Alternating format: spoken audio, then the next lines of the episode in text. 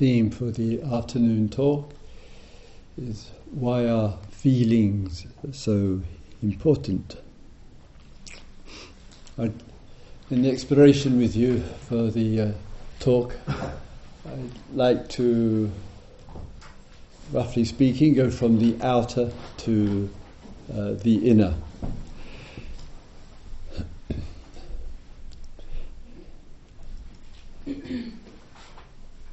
It is one of the most common uh, human endeavors in life to uh, enter into roles. The roles that we have are a function in the scope and the field of communication. Amongst these roles that uh, we have, some of them are primary and may well stay with us for a long time the parenting role, the son and daughter uh, role, and some other roles uh, as well. The support which emerges from the engagement with life carries with it memory, it carries with it certain intentions, it carries with it usually some patterns and habits, thoughts about, images, views, and feelings. The deeper we go into the being, the more opportunity there is to have access to the feeling life and its significant influence in every other aspect and area of life. And it is part of the responsibility of uh, people of this earth to not only listen well and deeply, but to be able to recognize early and quickly what the feeling influence is upon the way we relate to life. What way are the feelings influencing the life? We could describe ourselves quite appropriately as human feelings, it would be closer to the truth than human beings. human beings, they're a rare species. And, and it occurs very, with the deep of the uh, uh, exploration that the feeling life, it influences the formations of the mind, that means the states of mind. It influences, whether we see it or not, the thoughts, the views, and the perceptions, and the way we interpret.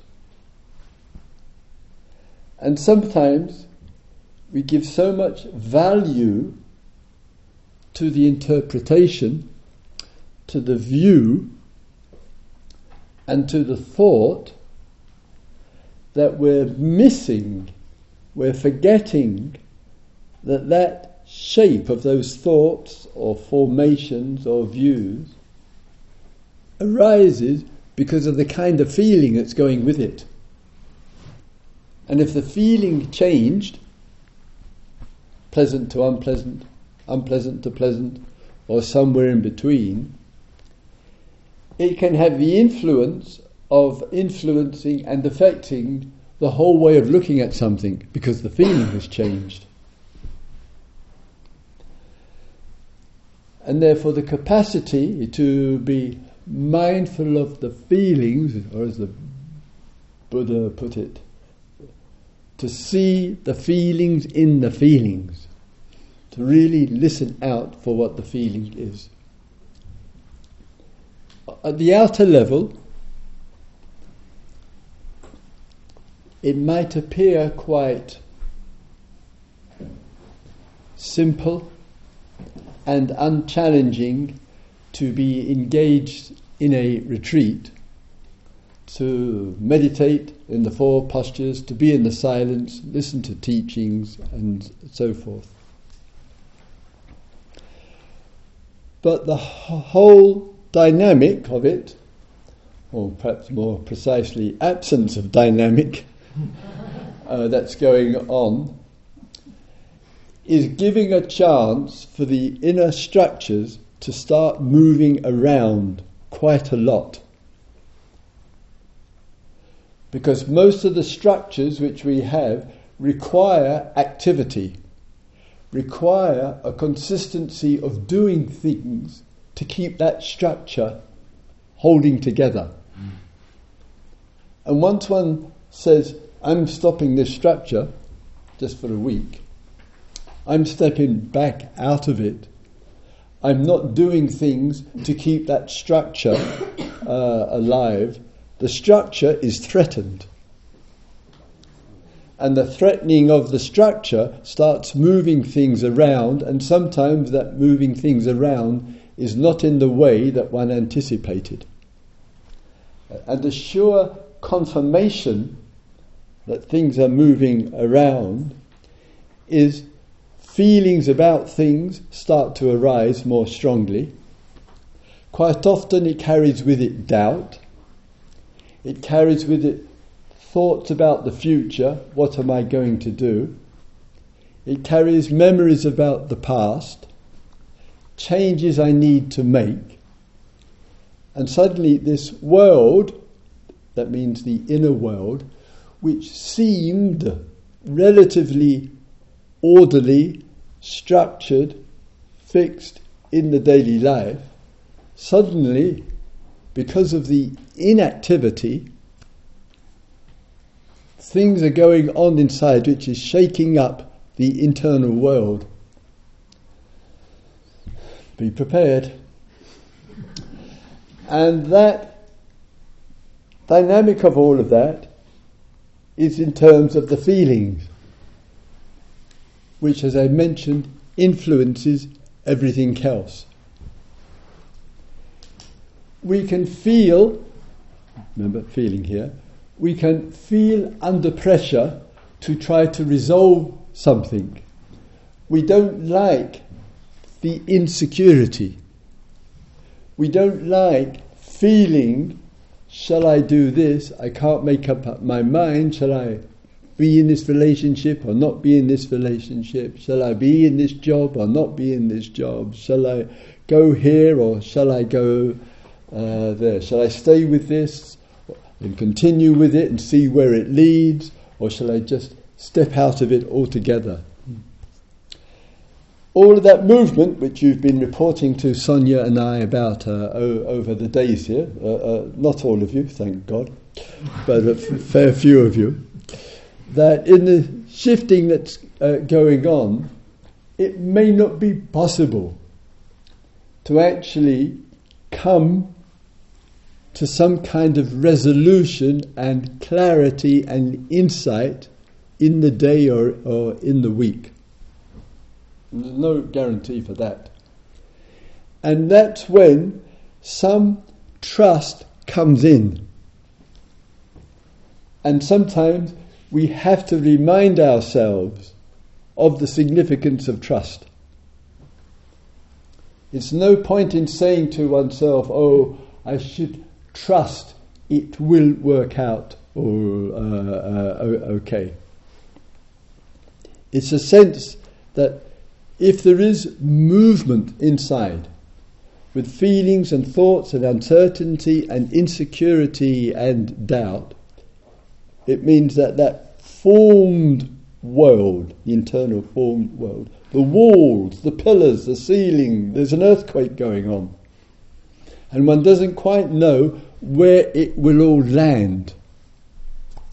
But the shake up, the movement that's going on, the trust is let me see where this lands.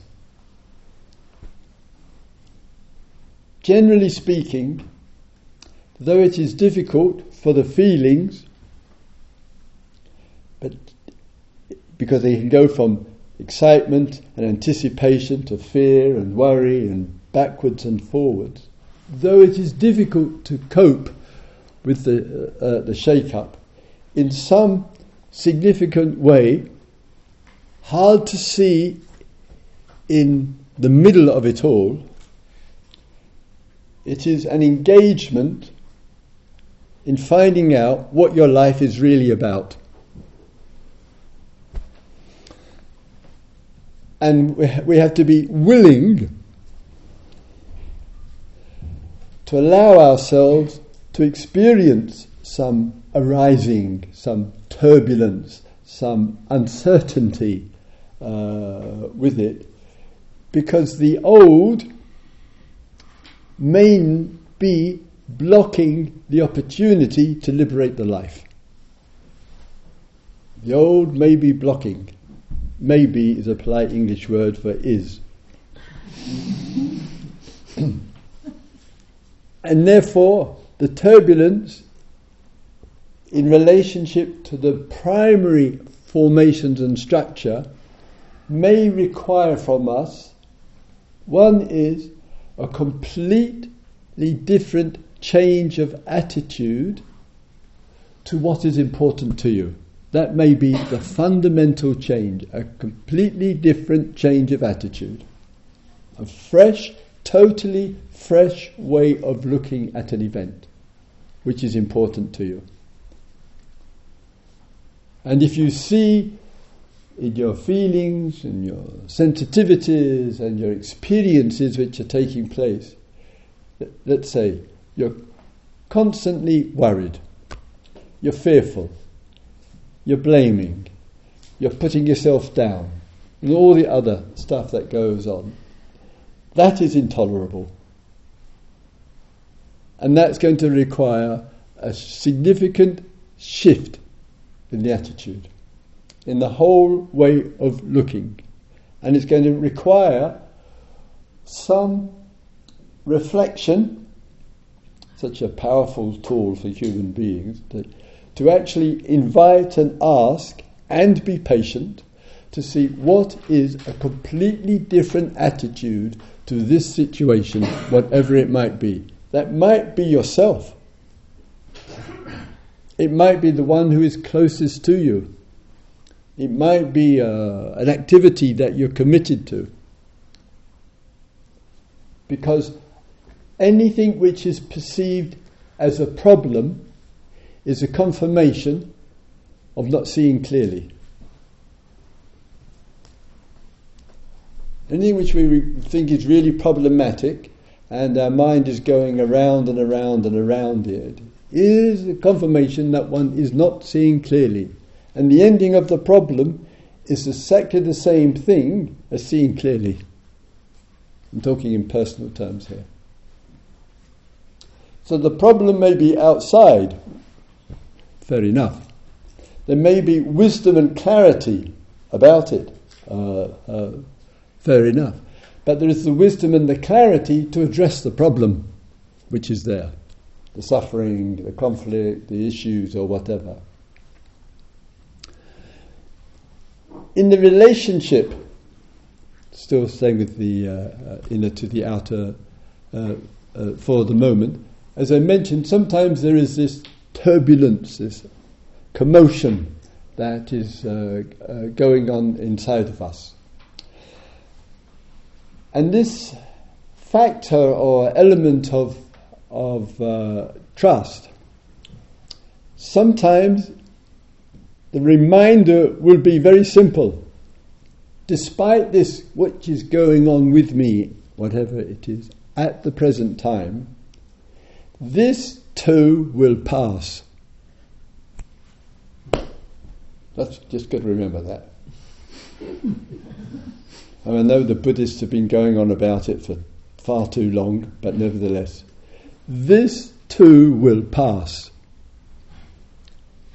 And so, right in the thick of it, the statement, whatever it is about, no matter how traumatic and how dramatic and how important it is to you, personally or on behalf of the other, whatever her or his circumstances are, no matter what it is, this will pass. And that has to register well and clearly because what feeds the problem is the view this will not pass. How long will this go on for? This is never going to go away. And that view, that attitude towards whatever it uh, might be, is the attitude which guarantees its continuity. It's wish fulfilling.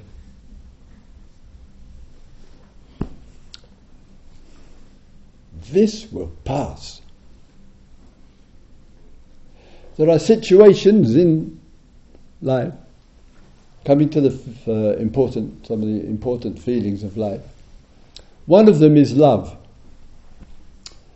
Love is far more than a feeling.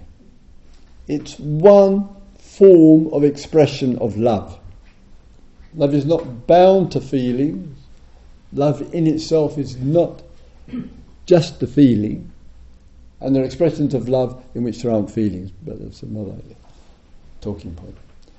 The love, at times, human beings, because it is so central to human existence, we are dead creatures without, unless we know love. We are zombies. We are automatons. We are just living um, out of touch with the natural world. Love is a deeply important principle. But for love to be deep in the being with us, we not only have to recognize expressions of love, but enough mindfulness to be able to see it when it's being offered and when it's being shared, when it's being received and when it's being given. And we should not be going, should I don't like this word too much, mm-hmm. apologies, not heartfelt as usual, but apologies.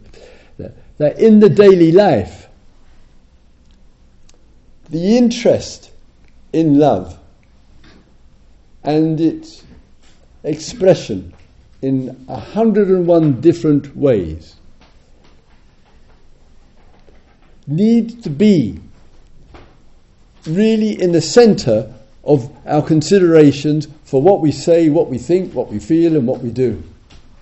That the word love, many words of course, but the word love is really integrated as an es- essential element.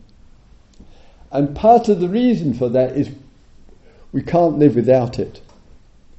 There's no culture, there's no art, there's no music, there's no, nothing precious in life and nothing beautiful in life unless there is love. The very recognition of beauty in life is because there is love that recognizes it.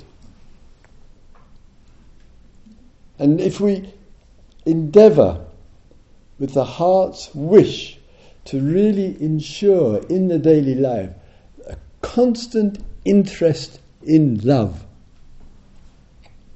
and in its presentation in its receptivity. It will bring something deep out of the being, which is important. But what it will do, and this is its great power, it will make extraordinarily clear to us that which is not love.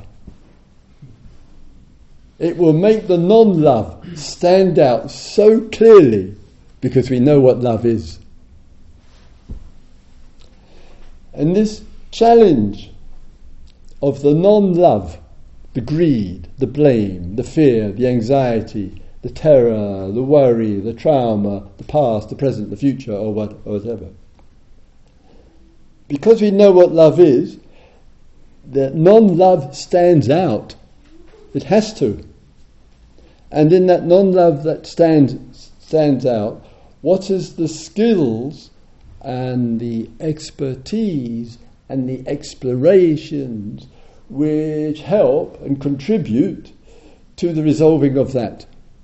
So that which was problematic, that which was unloved, that itself can be transformed. And that transformation brings it into love. And this is the human endeavour. And sometimes it requires a trust and a patience.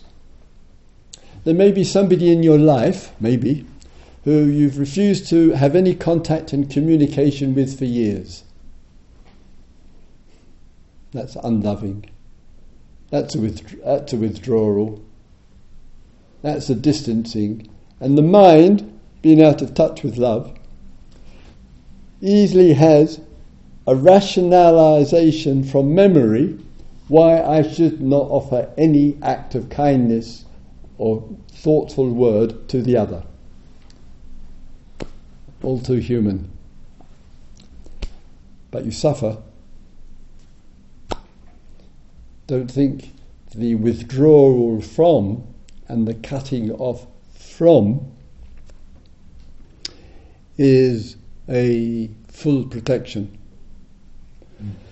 Because in the withdrawal from, the cutting off from, you're also cutting off some love. And that's a pity. There are situations, and they do occur, and, and appreciate the realism of these situations, where it is necessary for some people to withdraw from the other because of the risk and danger. I've got in mind here abuse, violent abuse, sexual abuse, and, uh, and other kinds. And there is a real necessity to step away from. Obviously, uh, one has to be realistic about it. But can it be, in due course, that in spite of the necessity for one's own protection as a wise thing to do, that in due course one will dig deep enough to see if some resolution can be made, some step can be towards the other. It isn't easy, but surely where there is abuse, where there is violence, where there is exploitation, it is a confirmation of the absence of love in the human being. It could not have occurred unless there was the absence of love. So it challenges us in our reflections, not only here but in the outer, of the clarity and the wisdom sometimes to step back from. But sometimes we've just done it in a period of time, we've moved on, perhaps we have developed a little bit more, we've engaged in the metta loving kindness meditations, we realize the importance of, of love.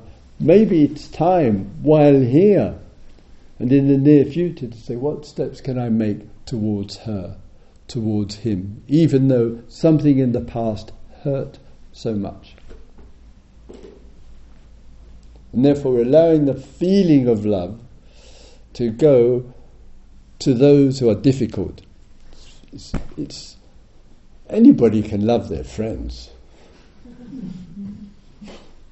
Anybody can love people who really love us. no big deal about that. The challenge of love, its infinite expression, is when it's starting to go where it's very difficult to go. Then we're talking about love there. Ask Jesus. Man of extraordinary love, trying to sustain it till he got nailed. That's what love's about. Fortunately, in, the, in this kind of world we live in, we're not likely to get nailed for our love. Put down a bit, but it's a bit easier. With love, the recognition of it, there are a number of you here who, including this Walla, who are not in a relationship intimate relationship. You're not living with somebody. You don't have a central. We don't have a central person in our life. Uh, uh, uh I read that in the EU, 50% of people in cities do not live with the partner, live or live alone, not in a relationship. Pretty high number uh, uh, these days from two or three generations ago. that situation which can arise here, quite often, for those who are not in the relation, relationship, the thought can arise how lovely not always so lovely, but anyway, how lovely it would be. I feel so ready to be in a relationship. It's not about the formation, to me anyway, not about the formation of the role. Oh, if I was in a relationship, I've got so much to give and so much to share, and I'm just waiting for this man, this woman to walk into my life and be grateful. That it's not really so much about the formation of the role. The thought comes in that way. It's about the giving and receiving of love. And we are a little bit conditioned into imagining the giving and receiving of love is between one and one in a particular formation, in a particular called a relationship. Uh, it genuinely is one expression of love. But as you know, when you've been in relationship, or whether you have not been in uh, a, a relationship, there is no guarantee that love will be flowing. No guarantee at all. So the two people can be in a relationship, they're living, living together, there, they're having their tea and toast for breakfast. but there's no indication that there's any real love in the situation. And a person can be out of relationship, and she or he can be, we can be feeling, oh, there's no opportunity to really share or feel love. The view of the presence of the other, called a relationship, or the view of the absence of the other, may or may not have any relationship to love. Just may not. And sometimes the structure, whoa, whoa, whoa, whoa, whoa, one starts looking at one's life there. The difficulty for both, I'm, I'm, slightly tempted to have a hands up, those who are in relationship, and a hands up of those who are not in a relationship, and a hands up of those who are not sure if they're in one or not. you never know, do you? you know? that in relationship, the problematic aspect, it sounds all bad news, honestly it's not, but the problematic aspect of relationship is we can expect too much of certain kinds of love. And that will put the pressure on the partner. And when we have an idea of this is ways I want love to be shown to me, and it's not coming in the way that I want it, that can then start a reaction against. So then the other partner, she or he feels the pressure. I'm not giving what he or she wants. And therefore it gets difficult to give love because of the pressure for love. Understand? It's difficult to give love when somebody is demanding love. We don't feel like giving it. We feel like a divorce. We feel like falling into the arms of somebody else. So the wanting of love is the obstruction of love. It makes it difficult. And the person who is not in a relationship can have the thought how nice it would be to be in a uh, relationship. But it's vital for those of us who are not in a relationship to have enough mindfulness with the feel, because we're in touch with the feelings, we are human feelings, to recognize and acknowledge the countless numbers of expressions of love which come to us, which are both personal and impersonal and imp- impersonal expressions of love are as important as the personal. So the personal expressions of love, in terms of the words, the specific gesture of the acts of kindness, it can be through the eyes, it can be through the gift, it can be through the time, energy, support, communication, listening, countless expressions. But there are many expressions of love which we need to recognize, which are impersonal. Impersonal, in this case, for the whole group. All the care and love which has gone into supporting uh, this place. The uh, changes which are going on to help people feel well and comfortable and secure and content while we're here. In, it's love, but it's in its impersonal form. And it's up to us to find, to stay in touch with the deep feeling from that deep feeling, in this case the, the feeling of love, and to check in with ourselves on the daily basis where there is love being expressed, and to be really clear that this is the great human activity. It is the great human activity, the showing of love. And to trust in the expression of it regardless of the outcome. And sometimes, of course, it can happen, and one has to be clear with this. We might show love to the other. We feel it, we express it, we communicate it in, as I say, in the variety of ways. We shouldn't forget that in this, the acts of love for the other, there are some people who have so much need to feel loved. Strong need. There's a big gap in her or his life there. So when love is coming from the other, in all the ways that it can come, the person who's receiving it, humanly enough and understandably enough, will be feeling whoa, somebody loves me. Somebody is thinking of me. Somebody is kind to me. I want more. and the person who is offering her or his love to the other, uh, there, can then start to feel pressure from the other. Because the other needs more. It's not enough. I want more. I want more.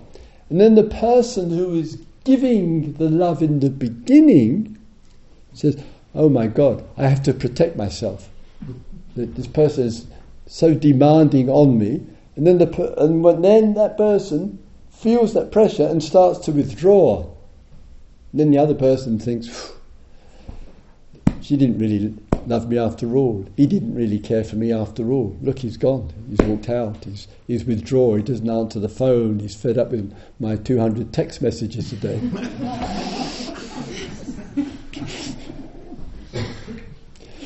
so sometimes in the expressions and in the communications uh, of, uh, of love, it requires an intuition. Tuition, you know, it's an education an intuition or a sense of the vulnerability of the other. It is important that we give love to those who feel unwanted and rejected and hurt and unloved or needy or what. It is important that we offer it. But it might well require from us in the communication to the other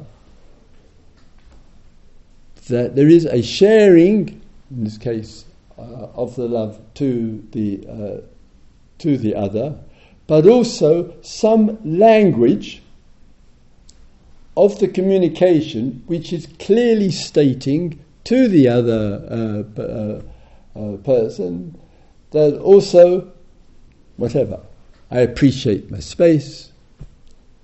Um, I'm, I'm, happy to uh, offer this. I have other aspects of my life which I need to attend to, and just to make something clear to uh, uh, the other in the very early stages, just so that one's not under pressure from the from the other person. There.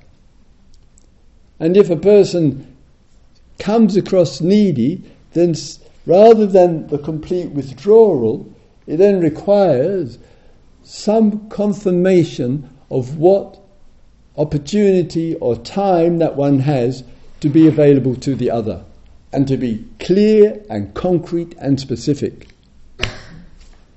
Otherwise, you will run faster than, a, than an Olympic athlete from this person.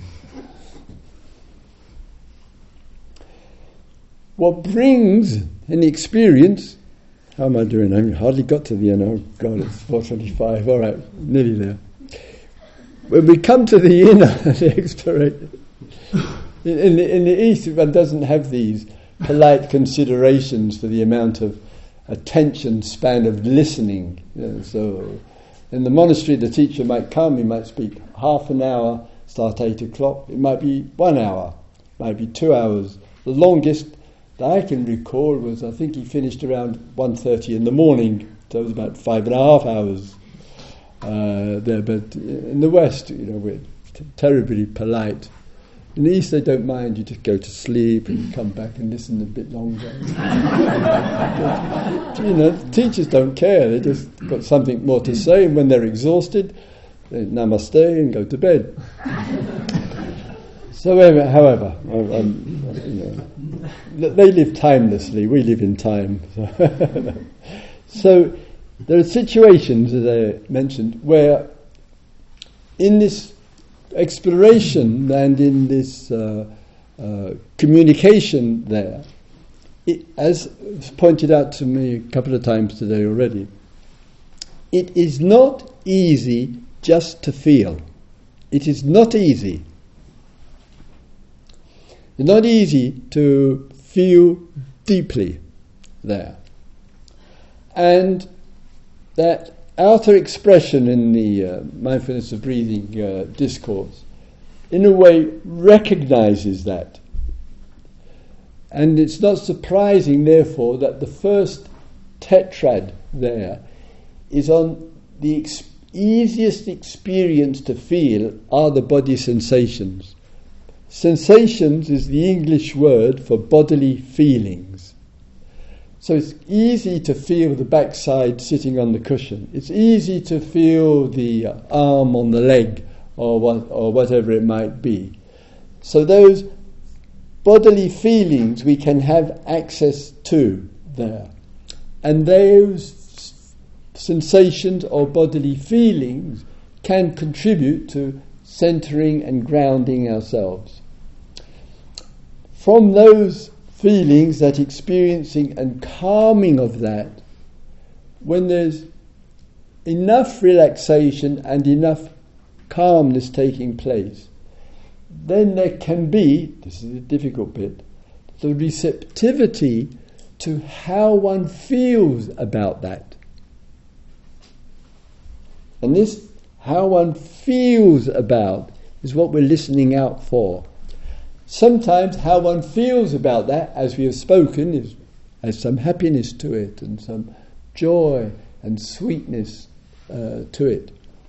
And the emergence of those feelings, the meditation technique and method and form in such times really can go quiet because we're just in touch with what we feel. We look out and we see, whoa, there's the rain comes and the blue sky comes and the green blows in the tr- of the trees, uh, etc. There's uh, the good food which is prepared uh, for us. There's the, the beauty and the support and the good friendships that take place here. All of these small nuances of the day can remind us and we can feel our response to them. And this teaching is about learning to feel early the immediate response. To really get to know the feeling in the most ordinary.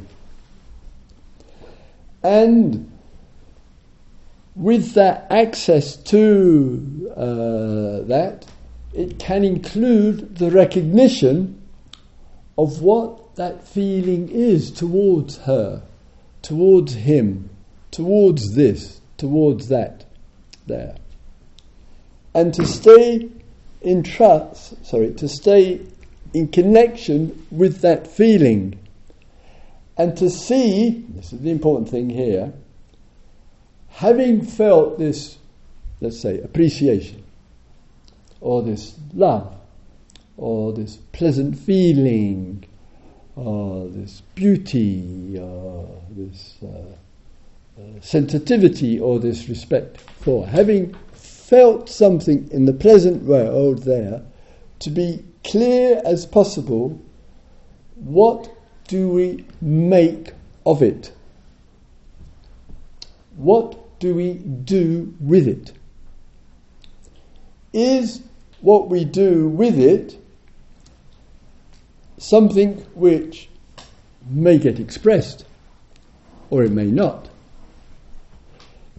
Can the pleasant feeling which is being experienced start to build up a fantasy, a story, a projection, an excessive use of imagination?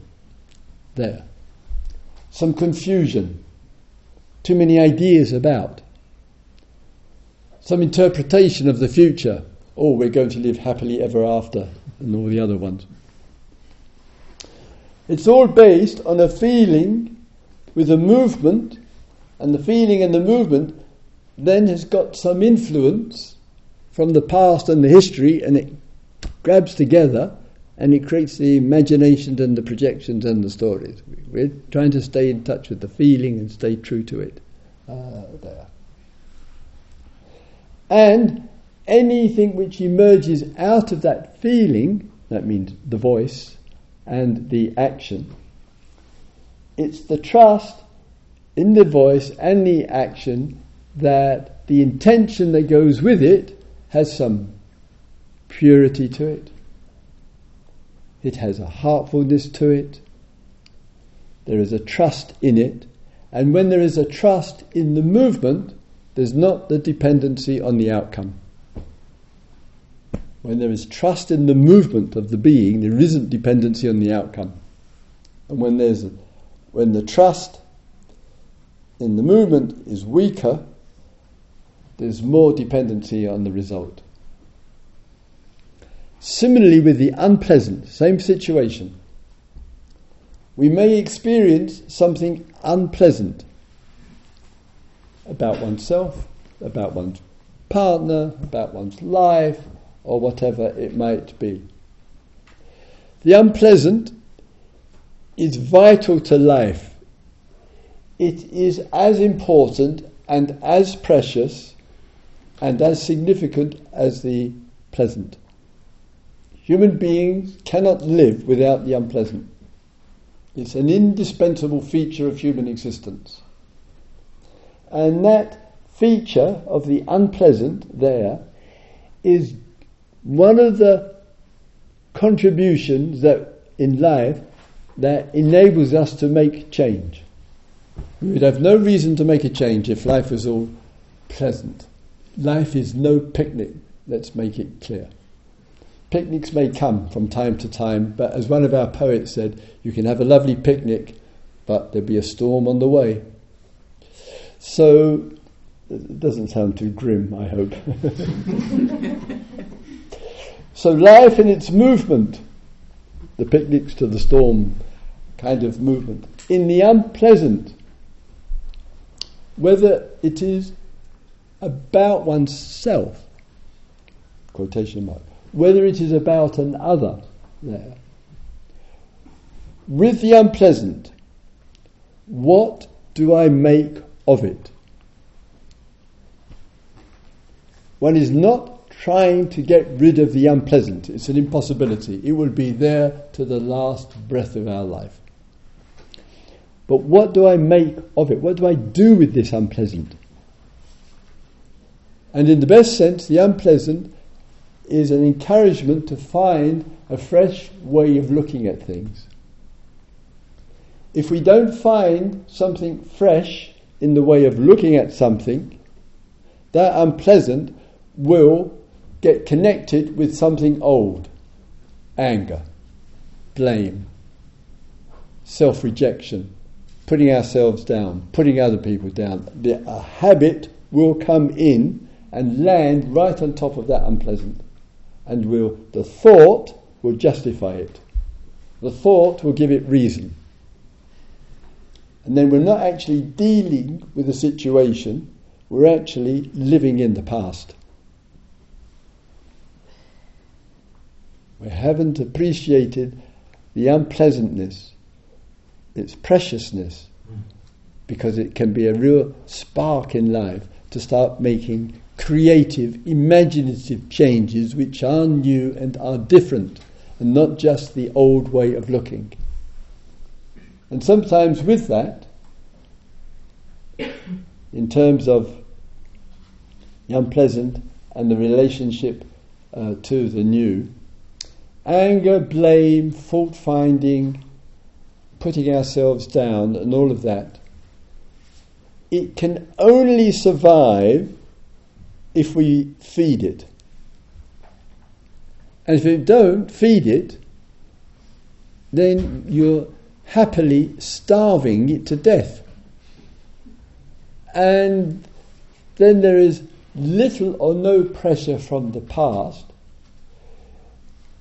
but one has the capacity and the trust out of the unpleasant to generate something fresh and new. And it's important to keep this in mind. The unpleasant is a key to change, but the change will have to be something creative and new. Otherwise, it's just going to be the old. And the old will be reactive, it will be negative, it will be blaming, and you will be boring.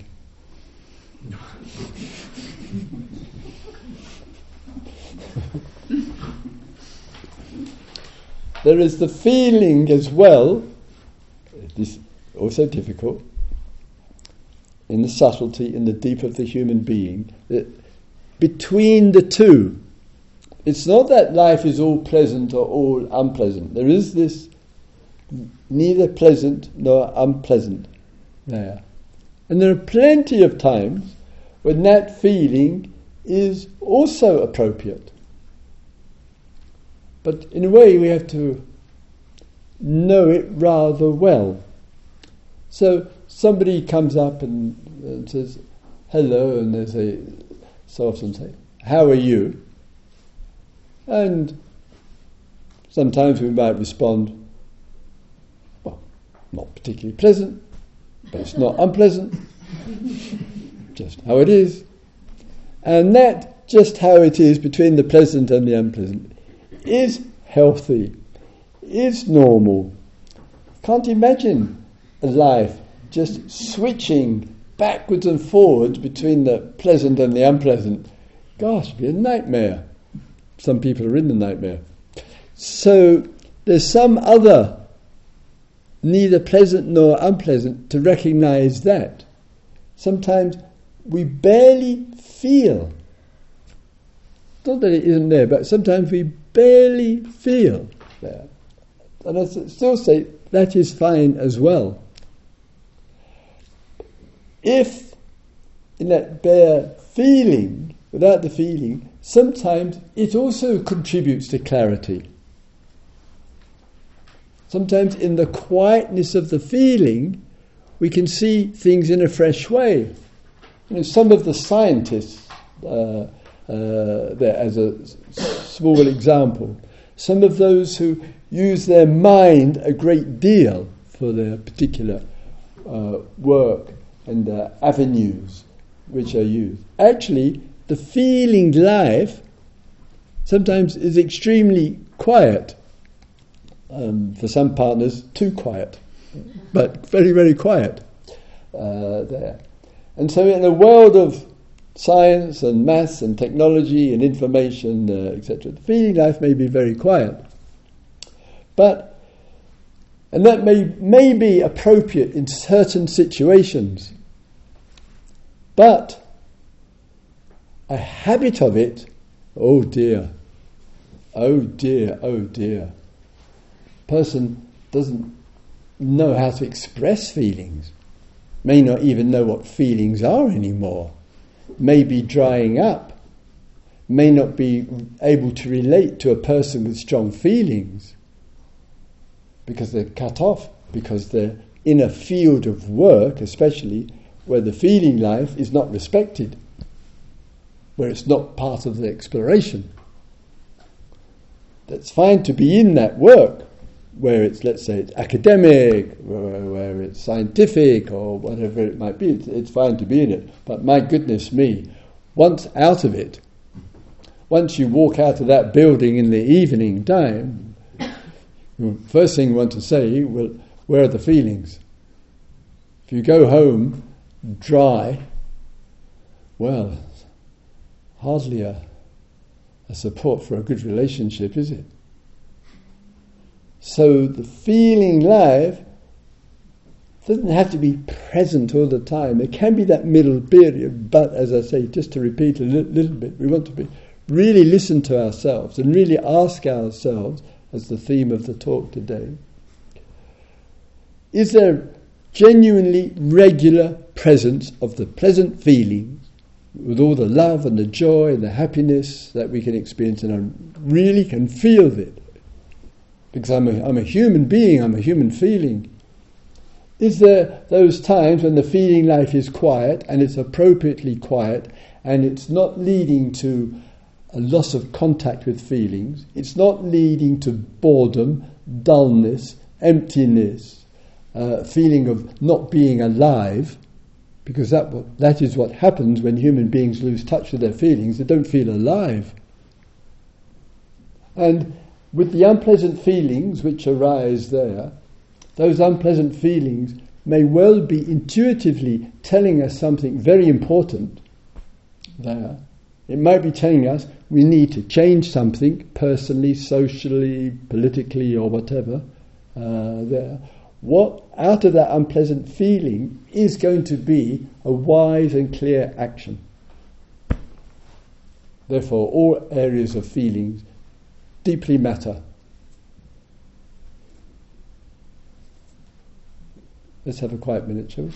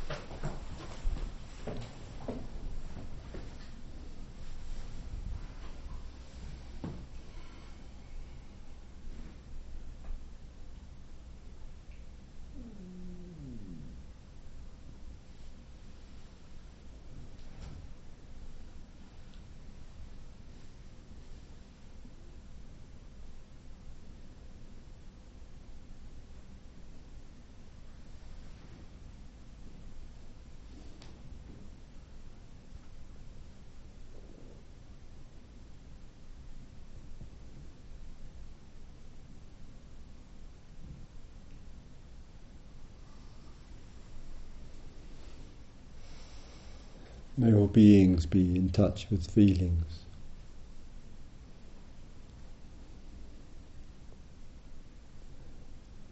May all beings respond wisely to our feelings. May all beings live with love and wisdom.